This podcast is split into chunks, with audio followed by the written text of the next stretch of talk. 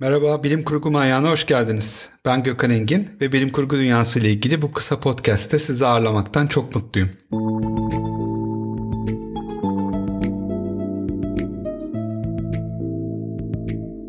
Bu yayında bilim kurgu dünyasının ilk başta göze görünür yüzünün arkasına bir göz atıp bu ilk bakışta göremeyebileceğimiz ne gibi insan hikayeleri, ne gibi semboller, ne gibi fikirler ortaya çıkıyor hep birlikte inceleyeceğiz. Neden mi bilim kurgu? Çünkü bilim kurgu tarihi hep bir göz kırpar ve aslında insanlığın büyüme, yükselme ve özgürlük mücadelesini anlatır. Bundan da keyifli bir konu olabilir mi?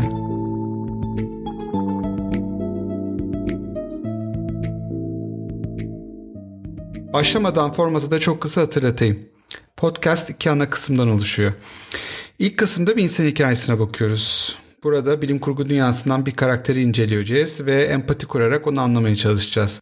İkinci kısımda ise yine bilim kurgu dünyasında gördüğüm ve günümüzdeki bilimsel ya da felsefi tartışmalarla ilgisi olabilecek bir konuyu konuşuyoruz. Kapanışa geçmeden önce de kısa bir şekilde çok severek okuduğum ya da izlediğim bir bilim kurgu çalışmasından bahsediyorum. Belki okumamış ya da görmemiş olanlarınıza bu vesileyle deneme fırsatı yaratmış oluruz diye düşünüyorum. Bugün 6 Haziran 2021. Biraz ara vermişiz değil mi? Geç olsun, güç olmasın. Haydi başlayalım.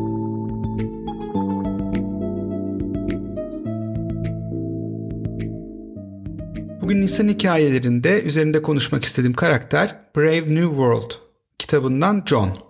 Bu eser hakkında konuşmak çok zorlayıcı aslında. Çünkü dünyada devrim yaptığına inandığım klasiklerden biri bu kitap. Bazen haddime düşer mi diye düşündüğüm olur. Ama günün sonunda burada konuşmayacaksak da nerede konuşacağız? Biz konuşmasak da kim konuşacak? Bilim kurgu dünyasına ucundan bile bulaştıysanız bu kitabı okumamış olmanız büyük bir kayıp olur. Bilim kurgu sevmiyorsanız bile okumalısınız. Dünyanın geleceği ile ilgili düşünceler sunuyor çünkü. Brave New World dilimize Cesur Yeni Dünya olarak çevrilmiş ve Türkçe olarak da yayınlanmış. Tüm çevirmenlerimize çok büyük saygı duyuyorum. Yalnız kalbimden gelerek şunu söylemek isterim ki genel olarak nacizane önerim bir eser ülkemizde öğretilen genel kabul görmüş dillerden birinde yazıldıysa ya da sizin aileden okuldan bildiğiniz bir dildeyse eseri yazıldığı dilde okumanız. Tabi maalesef örneğin Lem'in kitaplarını lehçe okumak her baba yiğidin harcı değil.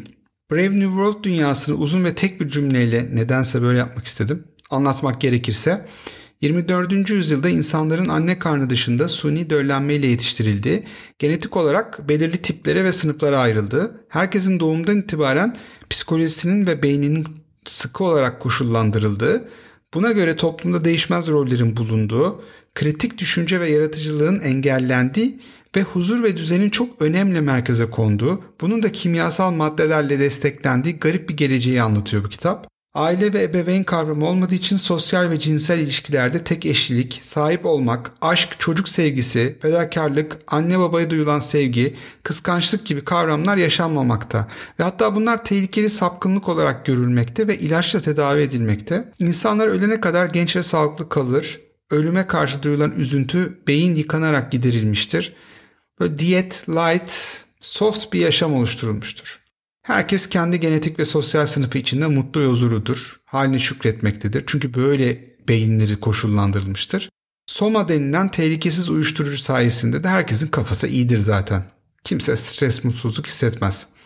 Din, ahlak, namus gibi kavramlar kalmamış, edebiyat ve sanatta sadece mekanik ve işi boşaltılmış sloganlardan ibaret hale gelmiştir. Hala eski klasik eserlerin saklandığını ve sınırlı sayıda yöneticinin bunlara erişebildiğini de hatırlayalım. Bu uzun girişten sonra konumuza gelelim. John yani inceleyeceğimiz karakter bu dünyanın dışında doğmuş az sayıda ilkel tabir edilen insan topluluklarından birinde yaşamaktadır. Bu böyle korunaklı bir bölge gibi düşünebilirsiniz. Hani şimdi de böyle ormanları, doğal hayatı korumak için belli bölgeleri kapatıyorlar ya. Konfor, temizlik ve sanat gibi lükslerden uzaktır yani burada yaşayanlar. John'un annesi dışarıdaki modern dünyadandır. Bir tatil sırasında bir kaza sonucu buraya düşmüş ve öldü sanılarak unutulmuş gitmiştir. Dolayısıyla burada yaşamak zorunda kalmıştır. Tatili sırasında da yanlışlıkla hamile kaldığı için bu ilkel yerde de John'u doğurmuştur. John bu barbar ve geri kalmış toplumda babasız ve dışlanmış sürekli alay edilen ve dayak yiyen bir değişik bir çocuk olarak büyüyor. Annesinin erkek arkadaşlarının gece ziyaretlerinin travmasını yaşıyor. Ama bir tanesinin ona bulduğu eski Shakespeare kitabıyla dünyası değişmiştir aslında. Aşk, fedakarlık, inandığı şey ya da sevdiği kadın uğruna acı çekmek gibi romantik ve eski kalmış, dünyada belki kimsede kalmamış idealleri vardır. Johnson'un da bulunur ve annesiyle modern dünyaya döndürülür. İlginç davranışları, konuşmaları ve koşullandırılmamış özgür doğmuş beyniyle popüler bir eğlence aracı olur. Anne karnında doğması da onu biraz da böyle sapıkça bir ilgi konusu yapmaktadır o insanlar için. Herkes onu kullanarak eğlenmeye, hava atmaya ya da kendisine güç edinmeye çalışır. Sonunda John bu yapay dünyadan, beyni yıkanmış ve normal insan tepkileri vermeyen insanlardan ve namussuzluk olarak gördüğü davranışlardan yılarak annesinin de ölmesiyle bunalıma girerek aşık olduğunu sandığı kadının da duygusuz olarak gördüğü davranışlarından sonra pes ederek intihar eder.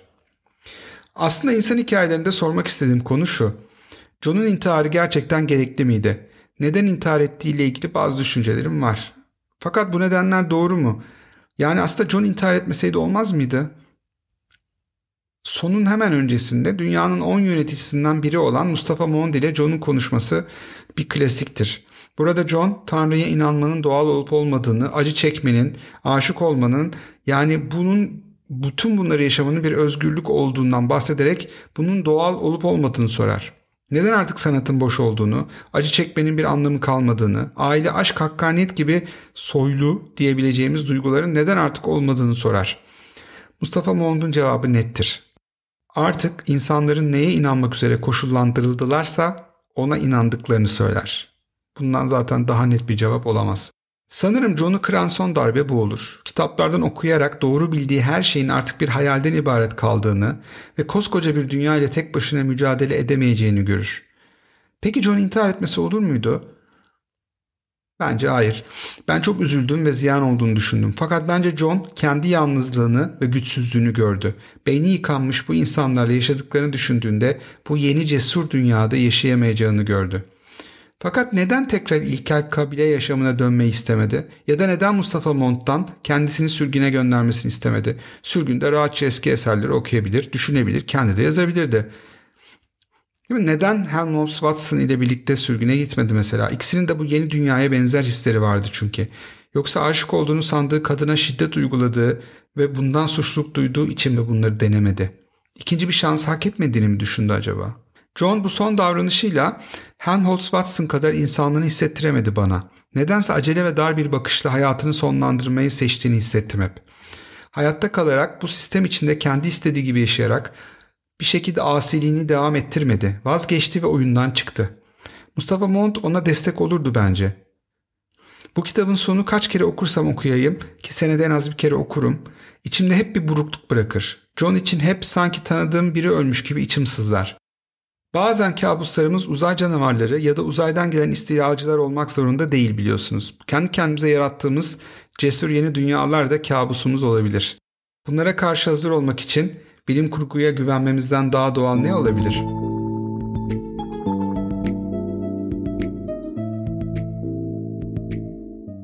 İkinci kısımda bahsetmek istediğim konu ise Star Trek evreninde bazen saçma olarak aklıma takılan gündelik konular. Bilmiyorum sizin de bazen aklınıza gelen şeyler var mı böyle? Ben bazen bunları düşünüp hayal kırıklığına da uğruyorum açıkçası. Bunları bazen önemsiz olan ama yaratılan evrenin gerçekçiliğine zarar veren, dolayısıyla bizim de heyecanımıza haksızlık yapan konular olarak görüyorum. Üç konudan bahsedeyim. İlki temizlik konusu. Star Trek dünyasında Enterprise, Voyager ve benzeri birçok gemi gördüm. Bir sürü koridor, sürekli bir hareket, bir sürü insan, dışarıdan gelen bir sürü ziyaretçi, bir sürü dış görev, Uzay gemisinin temizliğinin nasıl yapıldığını hiç düşündünüz mü? Seyrettiğiniz dizi ya da filmlerde hiç bakım, temizlik, idare çalışanı tarzı ekipler gördünüz mü? Komik bir konu gelebilir ama pratik olarak aklıma takılıyor gerçekten. Bu kadar insanın yaşadığı ve görev yaptığı kapalı bir ortamda sizce bu konu nasıl hallediliyordur? Gerçi Voyager'da Neelix mesela geminin aşçılığı gibi bir rolü kendisine görev edinir. Yani bu tür destek rolleri arada oluyor. Orada da gerçi replicator cihazı varken yani direkt havadan yiyecekleri oluşturmak varken aşçıya ne gerek var gibi bir itirazı hatırlarsanız dillendirilir. Otomatik bir cihaz ya da sistemde hiç göremedim. Belki seyretmediğim bir bölümde olmuş olabilir. Kim bilir. İkincisi yine Star Trek evreninde phaser tabir ettiğimiz ışın silahı üzerine. Ayarı en üst seviyeye çekildiğinde hedefindeki şahsı buharlaştıran bu silah sizce gerçekçi mi? Ben her, her böyle sahne görünce üzülüyorum. Keşke bilimsel sınırlarda kalınsa, biraz daha mantıklı şeyler yapılsa. Mesela bayıltma ayarı gibi şeyler mantıklı ama buharlaştırma olayını hiç kabullenemiyorum. Gerçi Star Trek bu konuda çok suçlanır biliyorsunuz. Pseudoscience yani çakma bilim içerikli çok diyalog olduğu söylenir. Ben de gördüm var. Bazen bana da öyle geliyor yani. Ama aynı zamanda belki şu anda anlayamadığımız bilimsel olgularla gelecekte bazı şeyleri görmek mümkün olmaz mı? Bize mantıksız gelmesi, şu anda öyle gelmesi ileride olmayacağı anlamına gelir mi? Ben aslında bu sinir olduğum phaser olayının sebebinin 60'lı yıllardan orijinal diziden miras kaldığını düşünüyorum. Yani masum bir şey bence. Oradan kaldığı için de devam ettirilen bir gelenek olmuş gibi geliyor bana. Dünyalar Savaşı'nın Tom Cruise'un oynadığı Yenice denemesinde de benzer bir buharlaşma yaklaşımı var bu arada hatırlarsınız belki ya da seyretmediyseniz. Çok etkileyici ve güzel bir efekt ama hala kafamı karıştırıyor. O filmi de seyredin bence. Seyredecek, okuyacak, dinleyecek ne kadar çok şey var değil mi bu arada? Peki. Üçüncü olarak beni yine çok hayal kırıklığına uğratan başka bir konu da Universal Translator yani şu evrensel tercüme cihazı. Yeni bir ırkla tanışmanıza rağmen anında çeviriye başlayabilen, sadece çeviriyi yani İngilizce diyaloğu duyduğunuz orijinal diyaloğu dili hafif de olsa arkadan hiç duyamadığınız garip bir durum yani. Dizi ya da film o anlaşılır olsun, seyirci yorulmasın, gereksiz detaylara boğulmasın diye yapılmış olabilir mi?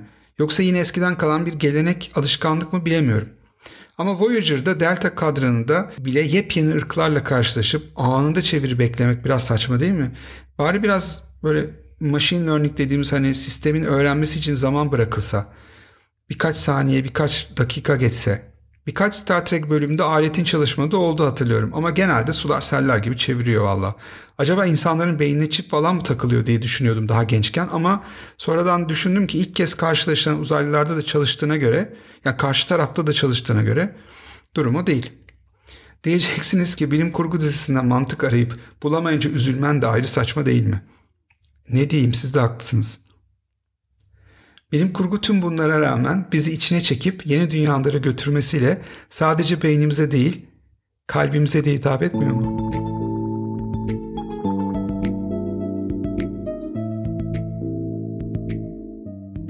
Kapanışa geçmeden bu bölümün tavsiyesini de paylaşmak istiyorum. Bugün tavsiye edeceğim bilim kurgu eseri aslında bir çizgi film serisi. Star Trek Lower Decks. Amazon Prime'da vardı sanırım. Star Trek evreninde geçen ama bu sefer uzay gemisindeki rütbesi düşük, okuldan yeni mezun ve kaybedenler olarak nitelendirilebilecek karakterlerin maceralarını anlatan çok keyifli bir seri. Ben çok eğlenerek, bazen etkilenerek, bazen de Voyager ya da TNG gibi dizilere referansları görüp heyecanlanarak ilk sezonu tek oturuşta bitirdim. Seyretmenizi tavsiye ederim. Tam benim gibi geeklere göre. Star Trek dünyasının sadece Kirk, Picard ya da Janeway gibi karakterlerden oluşmadığını görünce hınzırca bir keyif alacaksınız. Bu arada okumadıysanız konu gelmişken John Scalzi'nin Red Shirts yani Kırmızı Gömlekler kitabını mutlaka okumalısınız. Bu da o tarz bir hikaye çünkü benziyor bazı açılardan ve çok çok keyifli. Oğluma bile 12 yaşındayken okutturdum yani düşünün. Herhalde okuduğu yegane normal kitaplardan biridir. Normal deyince anladınız siz onu. Bilim kurgu kendisiyle dalga geçebildiği zaman daha da keyifli oluyor değil mi?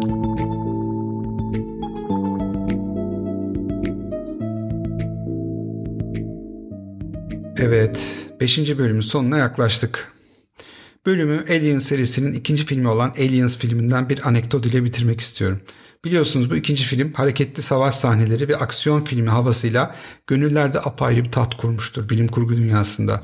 Çok sevdiğim karakterlerden Vasquez'in yaratıklar saldırmaya başlayınca emirle yasaklanmış olmasına rağmen emirlere karşı gelip o devasa smart gun'ını çıkarıp ateş etmeye başlaması tam bir adrenalin bombasıdır.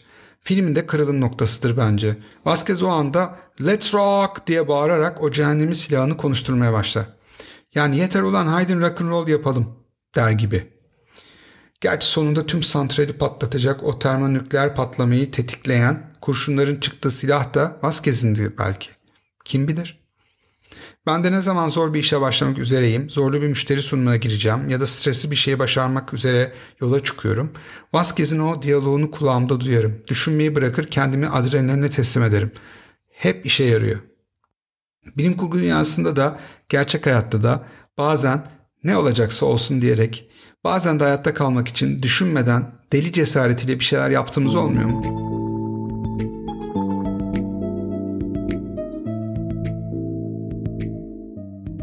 Böylece bu bölümün sonuna geldik. Bilim Kurgu Manyağı ben Gökhan İngin. Hepinize sevgiler ve selamlar. Okuyun, izleyin, merak edin. Tekrar görüşmek üzere.